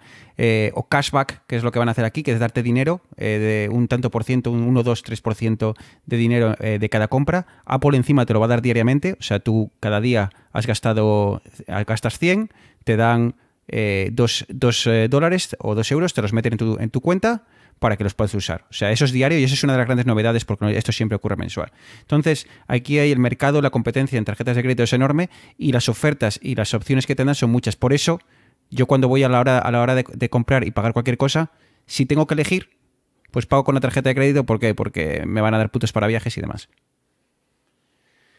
Eh, hablaremos de ello. Si llegan a Canadá, pues eh, posiblemente lo pruebe y veré si me merece la pena o sigo con mi tarjeta actual, que al fin y al cabo la tengo en Apple News, en Apple Pay y, funciona perfectamente. Y Apple News más o menos se esperaba, pero bueno, no sabíamos, no tampoco se había hablado mucho. Apple Card nos pidió por sorpresa, por fin llegamos a, la, gran presentación, a la cual eh, se llenó de famosos, a la cual todo el mundo, la cual estaba todo el mundo esperando, y fue todo lo relacionado con eh, la televisión. Eh, lanzaron una aplicación, la aplicación de televisión, la cual ahora hablaremos un poco de ella, se dedica prácticamente a agregar, es un agregador de contenido, y luego un servicio que era el, el gran esperado, que es TV Plus, TV más, no sé cómo lo llamarán. Eh, la aplicación, ah, muy parecido me da a mí que lo que hace Netflix, ¿no? Por ejemplo, hoy en día con, con perdón, Netflix, eh, Movistar con Netflix, perdón, eh, Movistar ahora Medios, eh, corregidme, no sé si habréis probado, creo que incluso ha metido Netflix dentro del propio corazón del, del, del receptor de Movistar y te recomienda cosas de Netflix sin tú saber que realmente pertenecen a, la marca de, streaming. Sí, bueno, la aplicación de televisión, lo primero que ya la habían presentado, bueno, ya la habían presentado, ya estaba en los dispositivos, lo único que han dicho es que gracias al proyecto Marzipan van a llevar la aplicación de iOS a Mac, ¿vale? Y también va a estar disponible. a mí me encanta porque me quito de encima HBO. O sea, HBO tiene la peor aplicación de la historia. No se pueden guardar los archivos y es que encima en el reproductor es que es Flash. O sea, todavía en 2019 y todavía un reproductor de tecnología Flash que, que vamos, tiene un montón de problemas de seguridad y que yo por, por supuesto no lo voy a instalar en mi, en mi ordenador. Lo bueno de esto, ¿vale? De la aplicación TV es que Apple permite a cualquier emisor de contenido, ya sea una televisión local, o sea, la 1, la 2, A3, los servicios de A3 Media de series y demás, van a poder estar en el Apple TV sin, bueno, el Apple TV en Mac o en iOS, sin hacer su aplicación, ¿vale? Solo con su contenido de streaming, sin preocuparse de guardar los capítulos, sin preocuparse de recomendaciones, nada, nada, nada. ¿Vale? Apple pone, eh, dice, vosotros hacéis los contenidos, perfecto, yo sé hacer aplicaciones, sé de experiencia de usuario, os voy a dar esta herramienta para que, para que la utilicéis. Porque a día de hoy yo salvo Netflix, ¿vale? Que Netflix, de hecho Netflix empezó siendo una Apple, es decir, yo sé de contenido, o sea, yo sé de tecnología, ¿vale? De experiencia de usuario, os doy la aplicación, Netflix yo para mí es la única aplicación de este tipo que se salva. Y de hecho es bastante, bastante buena, pero no sé qué opinaréis vosotros, pero es que a mí, ya te digo, las demás, la de Amazon Prime Video ha mejorado, pero vaya, la de HBO es el horror. De esta manera yo creo que Apple ha dicho, vale, vosotros darme el contenido, que yo se lo enseño a la gente. Sí, es, es eh, digamos, unificar lo que tú decías, unificar la experiencia de usuario de, de estas plataformas de, de stream de vídeo. Eh, como tú decías, a mí, por ejemplo, me pasa con Amazon Prime eh, me vuelve loco que cada vez que veo un capítulo lo pongo en inglés y la maldita aplicación no es capaz de recordarse que yo quiero escuchar todo en inglés. Cuando Netflix me acuerdo que la primera vez lo puse, la segunda me lo vuelvo a poner en español y a la tercera ya dice, ah, no, que, este chico lo quiere escuchar todo en inglés y, me lo pone en inglés. Netflix, una de las grandes, eh, eh, ¿cómo decirlo? Grandes ausencias de este servicio porque ha dicho que no va a pasar por el aro y, en principio no sabemos si va a estar en, Porque, por ejemplo, yo tengo la aplicación de Apple ah, eh, TV aquí desde hace tiempo y, Netflix no funciona. Funciona eh, Amazon, Amazon Prime Video, pero no, pero no Netflix. Así que veremos a ver cómo afecta eso porque Netflix está presente en, todos los hogares eh, desde hace años. Netflix es el referente en, streaming eh, de vídeo, eh, ya simplemente por la calidad que permite ver, por, por permitirte descargar episodios para ver offline, catálogo que tiene a veces inacabable de cosas que empiezas a ver por ahí y dices, madre mía, ¿dónde estaba esto guardado que no lo he visto nunca? Netflix incluso va cacheando según las preferencias del usuario y va, digamos, acercando a tu casa, ¿vale? Mediante centros de datos y demás, va acercando el contenido que es más posible que veas, ¿vale? Por eso Netflix, ahora ya sí, porque las redes son, son muy rápidas, pero es que ya lleva tres o cuatro años que Netflix no tarda nada en mostrarte contenido. O sea, la red de distribución de Netflix, si tenéis oportunidad de leer algún artículo, de verdad, o sea, es, es una obra de ingeniería muy importante. Entonces, yo creo que, ahora mismo Apple o el servicio de, televisión de Apple no supone ningún tipo de, riesgo para, Apple.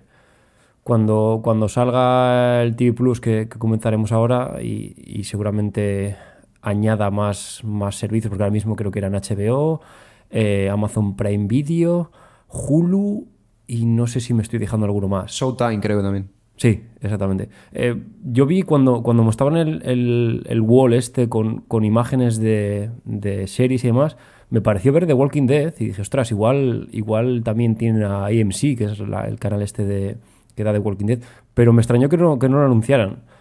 Pero sí que es cierto que cuando, cuando amplíen este número y luego empiecen a sacar sus, sus producciones propias, no voy a decir que sea un sustituto, pero va a ser una alternativa que a día de hoy, por ejemplo, es HBO, la única alternativa que tenemos en España de calidad a Netflix es HBO. Yo creo que Apple podría posicionarse como un, número dos, con, pretensiones de llegar a ser número uno. Eh, sí, veremos a ver cómo va. Y otra de las cosas, otra de las novedades que, añade este nuevo servicio es que ahora, por ejemplo, yo lo he probado antes con la aplicación anterior, cuando tú en, en Apple TV entrabas desde esta propia app llamada Apple. Es que es muy confuso ahora todo. Hay muchas TVs y muchas televisiones. Porque ahora la Apple TV pasa a ser a llamarse Apple HD o algo así, o Apple TV HD. Es muy confuso ahora con los nombres. Pero eh, antes, cuando tú entrabas y te recomendaba un capítulo, al entrar te mandaba a la aplicación digamos que te aparecía un capítulo de, una película o una serie que pudieses tener en, gustarte de, Amazon, cuando le hacías clic se abría la aplicación de, Amazon. Y ahora no, ahora te lo reproduce de forma eh, transparente para ti. Tú no sabes de dónde lo, lo está escogiendo. Y además añaden lo que llaman los channels, que son canales a los que tú te puedes suscribir. Imaginaros, eh, te, suscribes a Bin La Liga, ¿no? Por, por separado. Eh, o Open Connect, creo que es está en, España. Entonces, eh, cuando al, suscribirte metes tu usuario y contraseña, se queda ahí guardado y lo que decía Arturo, ya pasa a estar ahí y no tienes que preocuparte de bajarte la aplicación o de, o, de, o de, de saltar de una aplicación a otra. Muy cómodo, pero claro, pasar por caja, pasar por caja, pasar por caja todos los servicios que vas a necesitar van a ser servicios que tienes que pagar. Entonces, es un agregador de contenido, pero veremos cómo eh, se posiciona, porque no sé cuánta gente va a acabar comprando 17 canales eh, para verlo todo, y no un bundle de la típica Movistar en la que te lo va a dar todo, igual por un precio más, más asequible que comprarlo todo por separado. Sí, es, es lo que hablamos antes también con las revistas, que que bueno, tanto, tanto, tanto, tanto, al final es un precio bastante, bastante elevado. Eh, curiosidad, eh, permiten además suscribirte desde la propia app. Ellos en, la demo creo que era HBO y decían, no, quiero ver este capítulo, pero no estoy suscrito. Y desde la propia aplicación eh, se suscribían. Claro, esto, esto también es un poquitín engañoso, bueno, no engañoso, pero las suscripciones que se hacen a servicios a través de aplicaciones de Apple, Apple se lleva un porcentaje, porque son, porque son compras hechas dentro de, de la app. Entonces, yo no sé hasta qué punto HBO le interesará más que la gente se suscriba desde su propia página web que no desde, desde este servicio de Apple. Veremos a ver. Eh, ya os digo, cuando siga sentándose, creo que un gran paso, lo habéis comentado el, día que... ¿Ha, sido lanzada la aplicación en España o todavía no? Todavía no, ¿no? No, en mayo. En mayo. Han dicho que en vale. mayo. Eh, cuando...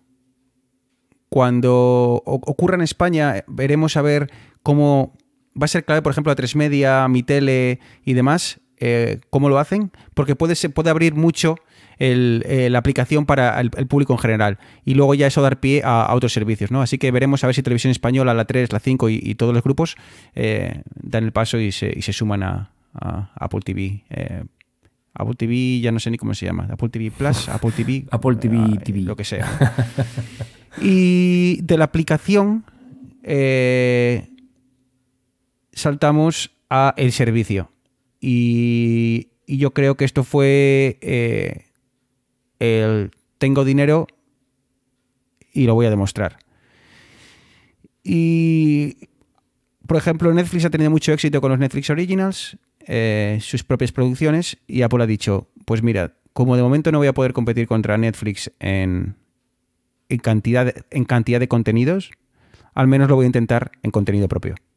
A ver, lo mismo que digo que la aplicación me flipa, lo del Apple TV es que me molesta, pero hasta el punto de, joder, Apple, céntrate en lo que tienes que hacer, que es una aplicación de para que otros que son creadores de contenido, que llevan 20 años creando contenido y son buenos en eso, metan contenido en tus aplicaciones que tú eres bueno haciendo aplicaciones y dispositivos, ¿vale? Pero esto no sé, lo que, lo que dice Bruno ha sido, pues si Netflix lo hace y encima no han querido venir con nosotros, pues nosotros también. Y han debido, o sea, invertir un pastón, luego la gente que es muy cinéfila y le encantan las series, sobre todo de ciencia ficción y de cosas así, está flipada porque han conseguido a gente muy buena, gente que estaba así un poco en el olvido y le han dado una nueva oportunidad. Pero es que no sé, al final, de hecho, y lo peor de todo esto es que luego va a venir Disney, que, que esa es otra cosa, ya lo hablaremos seguramente, porque Netflix le han quitado todo Marvel y le ha ido quitando contenido Disney porque Disney va a sacar su plataforma. Yo creo que algo hay entre Apple y Disney porque siempre han tenido muy buena relación, ¿vale? Y yo creo que Disney va a estar un poco metido en este servicio también de Apple o algo va a haber, ¿vale? Pero es que yo creo que va a venir Disney y Netflix no tiene que tener miedo a, Apple, va a tener que tener miedo a Disney que va a venir con todo el catálogo que tiene Disney.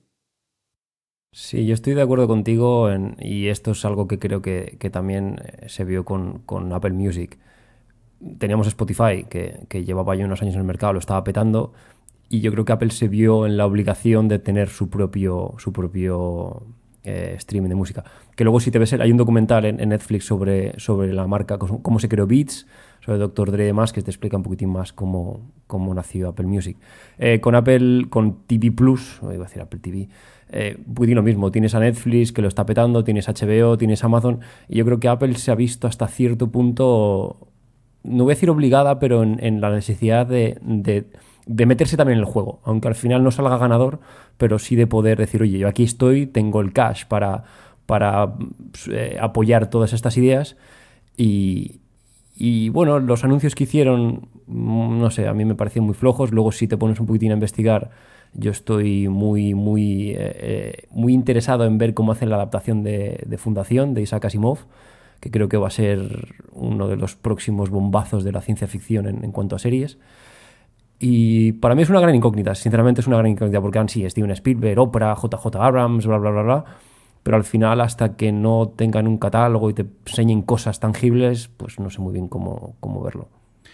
Comentabas el tema del cash y eso me recuerda a un artículo que estuve leyendo el otro día de, Morgan Stanley ah, que decía que, Apple va a tener que quemar mucho, mucho, mucho, mucho cash antes de empezar a ver eh, beneficios en, ese tema.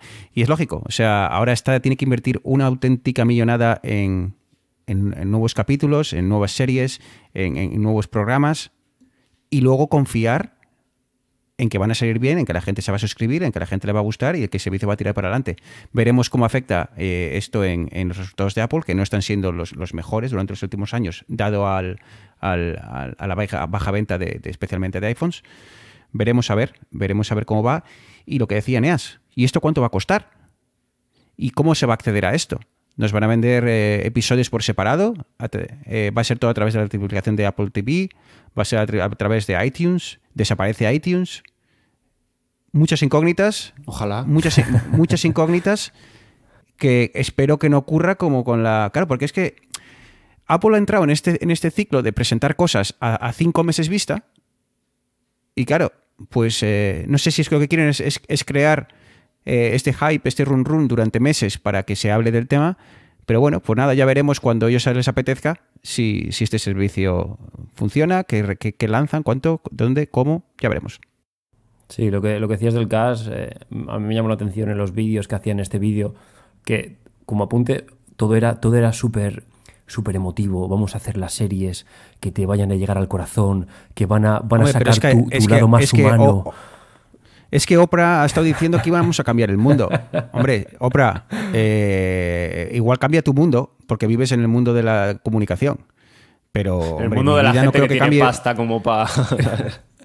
claro, o la gente que se puede permitir pegar un alarido gritando Apple como hizo Oprah en medio de la presentación. Pues hombre, si eres ella lo puedes hacer. Si salgo yo, al día siguiente no estoy ya en Apple, ¿vale? Entonces, eh, demasiado emotivo, demasiadas cosas poco tangibles, demasiados poco eh, teasers o, avances de cómo van a ser las series, demasiado poco y demasiado ruido.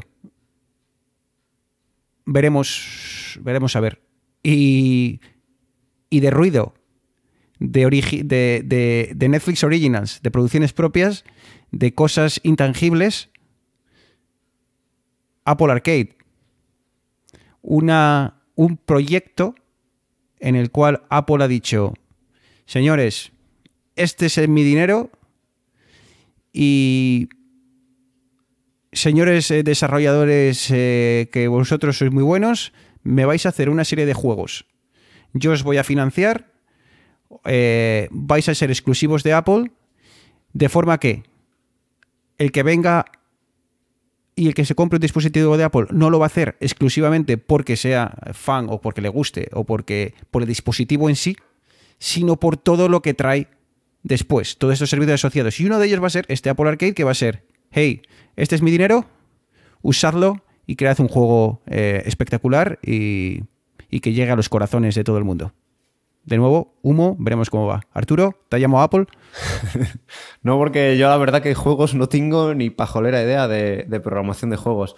Pero yo creo que con esto Apple ha hecho un poco modelo Nintendo, podríamos llamarle. Vale, voy a tener mi plataforma de juegos donde lo importante son los juegos, voy a ofrecer calidad, voy a ofrecer que sea sencillo, vale, todo muy fácil de acceder, pero necesito juegos de calidad. Eh, las normas son bastante, bastante duras, ¿vale? Estos juegos tienen que estar disponibles para iOS, tvOS y MacOS, ¿vale? En todos, adaptarse cada uno a su interfaz, ¿vale? Ser manejado en cada dispositivo, táctil o con un teclado en MacOS. Tienen que ser, como ya dijiste, exclusivos, ¿vale? No pueden sacar, no sé si siempre o, o luego más tarde sí, pero, pero en principio tienen que ser exclusivos para esta plataforma y tienen que guardar los datos en iCloud de las partidas para poder continuar entre dispositivos. Y otra cosa muy importante que hace que sea totalmente distinto a los otros servicios de los que ya hablaremos más adelante, de Google, de PlayStation y demás, de juego online, es que, o sea, bueno, juego online no, digamos, de suscripciones a juegos, es que tiene que ser totalmente jugable offline. Es decir, no necesitas conexión a Internet para jugar al videojuego, así como no pueden tener ni publicidad ni, ni compras integradas. Por último, se supone que va a salir en 100 más países, que es lo que todo el rato 100 plus, 100 plus, ¿vale? Es decir, que va a salir para todo el mundo. Se supone que en otoño, me imagino que lo que estén esperando, primero, proyecto Marzipan, ¿vale? Que las aplicaciones de ellos se puedan ejecutar en MacOS para que sea todo compatible. Y, y segundo, a tener Tanto ya plus, juegos, ¿vale? ¿Estás está bien. ¿Estás- ¿Estás bien, Arturo? Sí, sí, Tanta- Es, la, es la- la emoción del desarrollador, normal. Tan- tanto, tanto, tanto dinero, tanto desarrollador te está, te está estoy viendo el tiempo que llevamos, macho, y me estáis metiendo una presión. bueno, como decía eso, y al- aparte es en otoño, porque me imagino que lo han anunciado ahora. Ya atrás ya vendrían con juegos, ¿vale? O sea, ya habrán hablado porque un juego no se hace de hoy para mañana, pero bueno, estarán esperando aumentar el catálogo porque todavía no han dicho cuánto cobrarán, pero cobrarte 10 euros, me imagino que estará por ahí por tres juegos que tendrán, ¿vale? Estarán esperando a tener catálogo para poder cobrarte por algo. El tema del offline es una cosa de las que aplaudo. Eh, como digo, eh, siempre eh, me gusta probar cosas, probar aplicaciones, probar juegos. Y no veáis lo difícil que es encontrar un juego hoy en día en el que simplemente pagues y no tengas que comprar moneditas, no tengas que estar conectado a internet, no tengas que comerte el anuncio. O sea, yo simple, es que me da igual, pagar. Tengo juegos que me cuestan 10 dólares, pero es que al final los disfruto, me da igual. Entonces, veremos a ver cómo va. Eh, si sale bien, Android queda en un segundo punto porque, bueno, a ver, ahora estamos siendo un poco críticos con Apple, pero si esto funciona, ¿dónde queda Android en todo esto? Te quiero decir, Kik, es que no lo sé, no, no sé dónde va a quedar con el tema, sobre el tema, el tema de los juegos, con todos esos problemas que tienen de privacidad, de compras on- online, de... eh, puede hacer mucho daño a Apple, eh, perdón, a Apple, a Android. Así que es, es de las cosas que más ganas tengo de ver, a ver cómo, cómo resulta. Con esto Apple está, está cerrando el círculo. Te vende, te vende el dispositivo, eh, te vende el aglutinador de noticias, te vende la plataforma de música, podcast, etcétera, te vende la plataforma de vídeo y ahora te vende la plataforma de juego. Mm, lo siguiente es que te crean una aplicación para la cámara de fotos y ya, ya dependeríamos del ecosistema de Apple para el uso del 99% de la población que hace un, Y, y no, y no te olvides de la tarjeta de crédito. O sea que Correcto. Sí, sí, Eh, encima, ya, encima ya vas a pagar el resto, lo vas a pagar con, con un elemento de Apple. veremos cómo funciona. Eh, Apple es muy buena implementando y haciendo las cosas sencillas. Creo que la tarjeta de crédito va a funcionar mucho. eh, porque Apple Pay funciona, como ha estado describiendo Arturo, funciona, es súper, súper sencillo de utilizar. Creo que va a funcionar muy bien. Eh, los originales de Apple creo que va a depender todo de- de- del tema del, precio, a ver cómo, consiguen eh, justificar 10 dólares para solo ver una serie de, programas o series en concreto, porque no olvidéis que, claro, eh, he perdido el número, no sé cuántas series a día de hoy tenía Apple, eh, perdón, Apple Netflix, era una, locura. O sea, hablamos de miles, ¿no? Y claro, Claro, y, y Apple te va a cobrar lo mismo por un producto que te va a llegar al corazón, ¿vale? Pero, pero hasta ahí. O sea, te quiero decir, porque ¿cuántas series van a sacar de, pa- de- de primeras? ¿10? ¿15? ¿20? ¿50? ¿100? Eh, mm, no sé. A ver cómo lo, cómo lo acepta el público. Yo, si tienen las nuevas temporadas de Rick and Morty, pago lo que me pidan. Eso es verdad. verdad. Eh, me, me- me recomendaste, me recomendaste Rick and Morty y tengo que reconocer que eh, son una locura, pero es que me encanta. O Es- sea, desde es- una pasada. Futurama, lo mejor que han hecho en, el- en Muy el- bueno. la animación para adultos. Sí, simplemente decir que estoy mirando ahora mismo un, un resumen de lo que han dicho, lo que, lo que está preparado para Apple. Y sí, hay cosas, pero como, como tú bien dices, no sé si justifican el, pagar una suscripción eh, de 10 euros por, pues, por 15, 20 series. Seguramente eh, consumirán, habrán llegado a acuerdos con productoras para poder eh, aglutinar también otras series eh, como yo que sé, ahora mismo Vikings, por ejemplo, creo que lo tienes disponible en HBO y en, y en, y en Netflix o en Amazon y en, y en, Netflix. Entonces, seguramente nos encontraremos con algún overlap de, de, series y te venderán estas exclusivas como el, como el Juego de Tronos de, de Apple. A ver, yo creo que, creo que en general en los servicios, en todo lo que ha presentado Apple, ¿vale? Ya un poco a modo de resumen, eh, ha sido una que no, como empezamos diciendo, atípica y que ha gustado, digamos, a gente, a la gente que nos gustan los cacharritos y demás. Nos ha dejado un sabor agridulce. A mí me ha dejado la aplicación de Apple News, que no la puedo tener, que es lo bueno, y la aplicación de televisión, que a ver cuándo llega, ¿vale? Que es lo, que es lo bueno. Luego, lo de los juegos, pues yo soy una persona que no gasta dinero en juegos. Muy raro es que yo me compre un juego, pero si me dan por 10 euros al mes juegos de calidad, ostras, pues a lo mejor, es que vamos, vamos igual que pasó en su día con Spotify. Gente que gastaba 0 euros al año en música, ahora gasta, parece que son 10 euros al mes, pero no, son 120 euros al año cuando antes era cero. Pues esto en los... Y que, escucha, y, y, y, que nadie se gastaba 120 euros en, en, en música, sí, porque ¿Cuánto, te, te, ¿Cuánto cuesta ahora un disco en España? ¿12 euros? ¿10 12, euros? 15. 15, vamos a redondear eh, 12.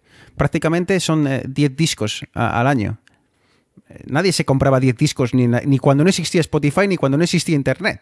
Eh, prácticamente igual te, bueno, no sé, igual un disco al año, la gente que tal, pero me parece demasiado. Así que como dice Arturo, son cositas que no nos vamos dando cuenta y al final acabamos pasando por caja, pero yo creo que el éxito está en la buena implementación, en la sencillez de uso y, en acercarlo a, todo, a todos los usuarios. Chavales, eh, a ver, déjame que mire el tiempo. Yo creo que estamos eh, en torno a la hora y media. Eh, yo creo que nos hemos pasado de la hora. Pero bueno, eh, yo creo que la ocasión no merecía. Había habido muchas presentaciones, habíamos esperado una semana más eh, simplemente para poder charlar de ello y, liquidarlo todo de, un tirón. Así que... Y hacía mucho que no hablábamos de Apple eh, como, como, como tema principal. Así que, Arturo, yo creo que tu dosis de Apple ha sido satisfecha. Espero que con esto eh, aceptes que durante los próximos programas hablemos de cosas más allá de la manzanita. Y ya veremos, a ver la próxima presentación, que creo que la han anunciado para junio. Así que... Sí, la conferencia de desarrolladores. De momento vamos a estar un par de meses, eh, al menos en vidas digitales, un poco eh, dejando a Paul de lado hasta que venga con la gran presentación, que, que es eh, la presentación de las presentaciones. Hasta que te compres los AirPods nuevos. bueno, lo, lo, hablaremos de forma interna. O el iPad mini, que tú eres muy de iPad mini. Así que nada, chicos. Eh, me acabo de dar cuenta de una cosa. Que no, no has hecho. No has hecho. Hora y media, hora y media tardado, eh. Ojo. La promoción. La cuenta de las cuentas. O sea, la, la, la, cuenta que justifica la existencia de Twitter. V de podcast barra baja es. Si estás escuchando esto y todavía no te has suscrito, eh, esto es gratis. Esto no es como Apple News ni Apple TV Plus. Esto ya además es bien sencillo. Tú das a seguir y ya está. O sea, no necesitas eh, complicarte la vida. V de podcast barra baja es. Síguenos y, poco a poco iremos publicando más y más cosas y, más información sobre todo referente a, lo que hemos charlado en el, podcast.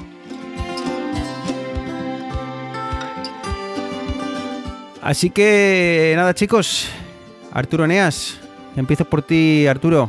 Eh, a ver cómo va la Cultu, eh, la seguiré de cerca porque yo ahora ya me empiezo a fijar en posibles eh, rivales del Racing en, en, en playoff.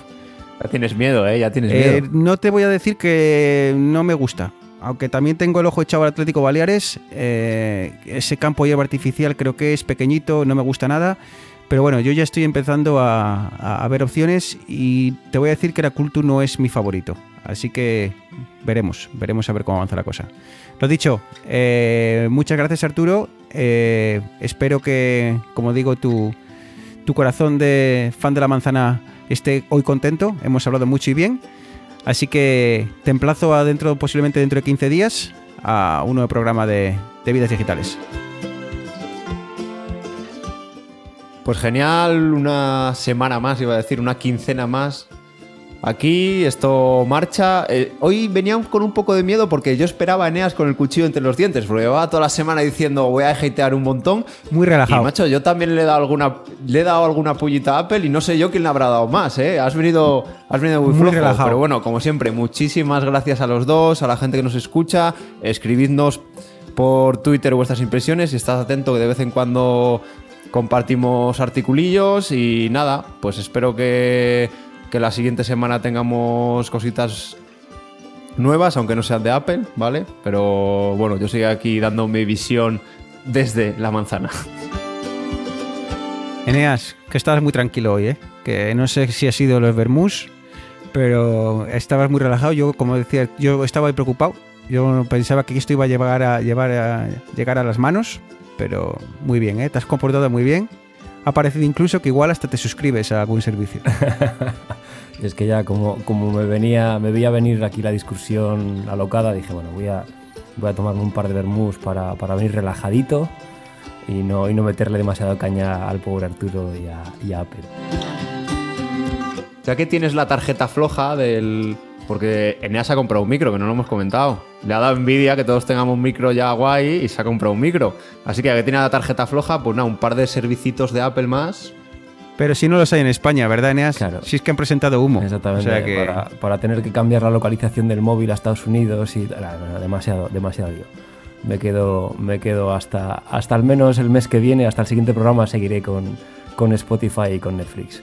Eh, lo dicho, un, un placer chavales, eh, un gusto compartir una tarde más con vosotros y como decía Arturo, como decías tú, a la gente que nos sigue en Twitter, que nos metan caña, que, que dale al mono que es de goma, que no hay problema, que aguantamos lo que sea y en, en 15 días o así nos volvemos, nos volvemos a encontrar. Pues nada, chicos. eh, gracias de nuevo. A Eneas no le hagáis caso. Lo de darnos caña lo dejáis para otro rato. hay muchas cuentas, hay muchas cuentas en Twitter a las que podéis atizar. Así que a nosotros solo cosas bonitas, ¿eh? que somos chicos majos y sensibles. Y, nuestro corazón no aguanta a los haters. Así que recomendaciones positivas y constructivas, por favor. Lo dicho, un saludo a todos. Muchas gracias por llegar hasta aquí, por escuchar el cuarto episodio de Vidas Digitales. Eh, posiblemente en unos eh, 15 días volveremos a estar frente al micrófono. Muchas gracias y hasta la próxima. Chao.